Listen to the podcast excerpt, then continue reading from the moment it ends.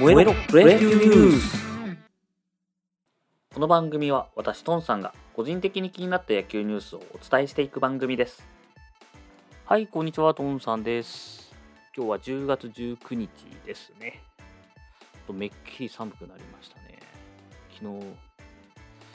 エアコン使ってないんですけど、ね、エアコン使うの早いかなと思いながらもユニクロのね超極暖起きてしまうという早くも10月にして超極暖を解放してしまいましたね。まあちょっとねほんと寒くなったんで体調には気をつけもう足がしびれるんですよね。寒くて。まあうちフローリングなんですけど。なんでスリッパね出さないとと思ってる感じです。で昨日あのー、ちょっと伝え忘れてしまったんですけども斎藤佑樹投手、日ハムのですね、引退試合が、えー、おとといありまして、えー、まあ、涙涙の投球だったわけですけれども、えー、お伝えしたいのはそこじゃなくてですね、セレモニー、引退試合のセレモニーがあったんですよ。これがめちゃめちゃ面白かったんで、お伝えしとかなきゃと思いながら昨日うっかり忘れてしまうというね。えっと、まあ何があったかというとですね、セレモニーの最後にですね、えー、2軍、あの日ハムの2軍鎌ヶ谷にあるんですけれども、の選手たちが斎藤佑樹投手の登場曲である100%勇気をですね、歌うという。えー、杉谷選手のね、号令から始まって歌うんですけど、まあ、杉谷選手らしいというか、爆笑セレモニーの最後になったんで、それをお伝えしとこうかなと。あのね、いろんな選手、何選手かなが、あのカルガル歌ってたんですけれども、あの注目はですね、吉田康生投手、吉田康生投手というとですね、あの、金足旋風を巻き起こしたあの甲子園の時に話題になった全力効果あのね、背中を反って歌う全力効果っていうのがあったんですけどね、吉田康生投手はそれを見せてくれました。全力100%勇気。背中を反って100%勇気を歌うってもうネタですね。もう久しぶりに見ましたよ、全力効果。そこからの柿木投手に渡るんですけど、この柿木投手がですね、また低い声でいい歌い方するんですね。これぜひともですね、日ハムファンの人たちはもちろん見てる人多いかなと思うんですけど、ぜひ他球団ファンの人が見てほしい。まあ、僕常々こう言っているプロ野球選手、まずはそのファンになるのってその選手がどういう人かっていうのが分かってファンになるんですけど、こういうところが見れると、あこいつ面白いなとか応援しようかなっていうのが出てくるので、でそこからね、ちょっと深掘りしてったりとか、書き木としてどんなんだっけ？とか、あの、金足旋風ってなんだっけ？みたいな、とか入ってくると、もっとぐっと楽しめると思うんで、これぜひとも見てもらいたいですね。おすすめです。ネットで調べれば出てくるはずなんで、パリーグ TV に上がってたかな？確か。はい。ぜひとも見てもらいたいと思います。で昨日はですね、試合自体は3試合ですね。まあ、月曜日なんですけれども、えー、3試合行われてまして、セ・リーグの方が1試合ですね。阪神が2-1で広島を下しております。えー、ヤクルトでね、ほぼほぼ決まりかなと思ったんですけれども、まだ、えー、追いすがっておりますね。これで2.5ゲーム差かな。うん。というところになっております。ラストチャンスという感じでしょうか。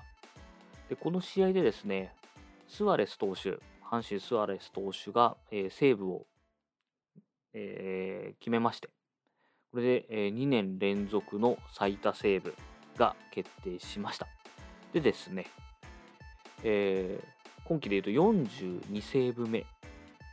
ということで、これがですね、阪神でいうと、オスンファン投手、あのね、阪神で、えー、一色級のオスンファン投手の、えー、41個を超えて、阪神外国人最多記録となりました。これも163キロを連発してたということでですね、まあ、まあ、こんなん打てないですよね。本当に、よく、えー、ソフトバンクが復活したなという感じです。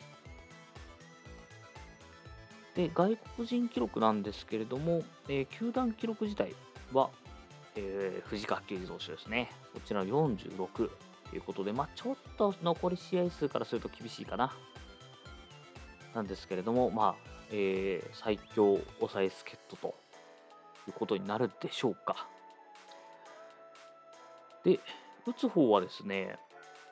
佐藤輝明選手が久しぶりということで、えー、長打が出まして、二塁打ですね。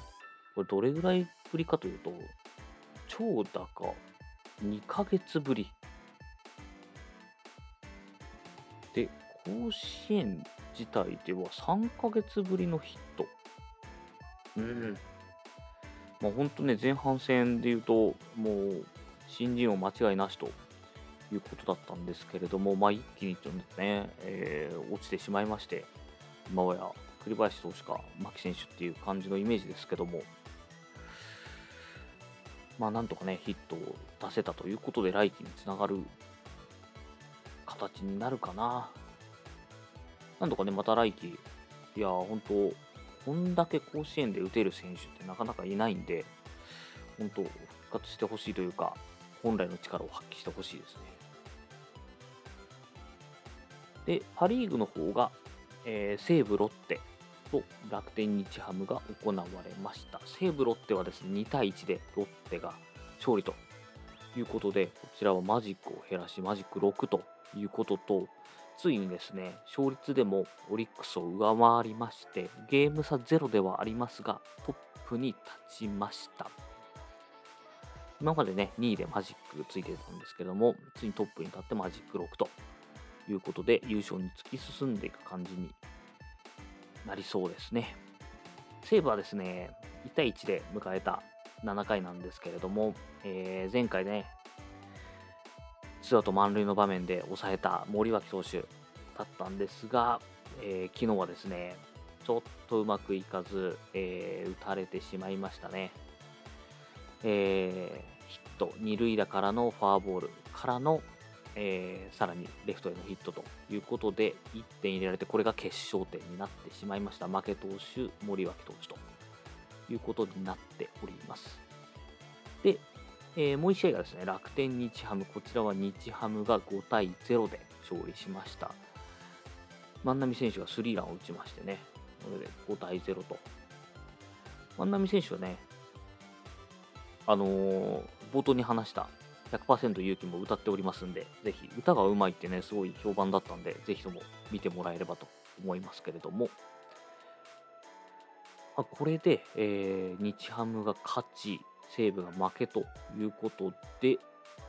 えー、この最下位争い、0.5ゲーム差ということになりました。えー、また、日ハムは5位上昇チャンスですね。毎回ここを逃しているんで、勝てるかどうか、西武は踏ん張れるかどうかですね。まあ、来季ね、西武もちょっと、うん、ドラフト良かったんでね、もう今季のことは忘れようかなぐらいだったんですけれども、さすがに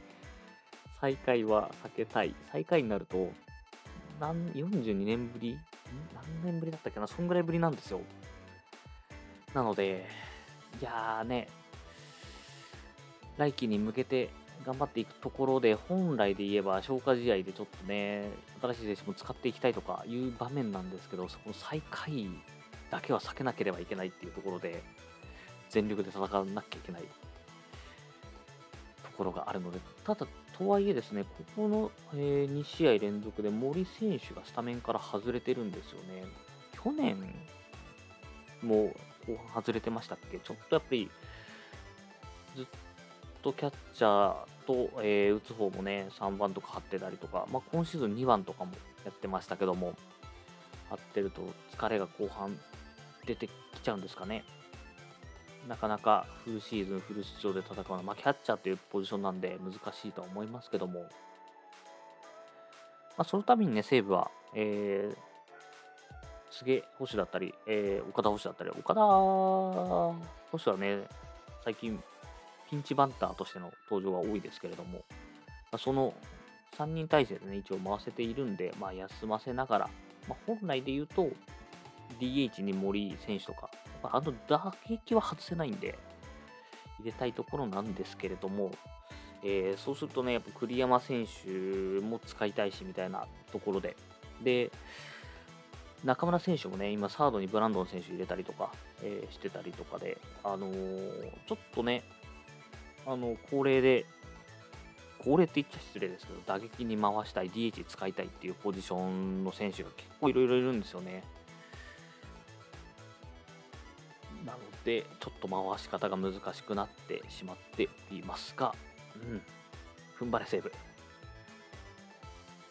はい、ということで、えー、本日のね、プロ野球ニュースはここまでにしたいと思います。お相手はトンさんでした。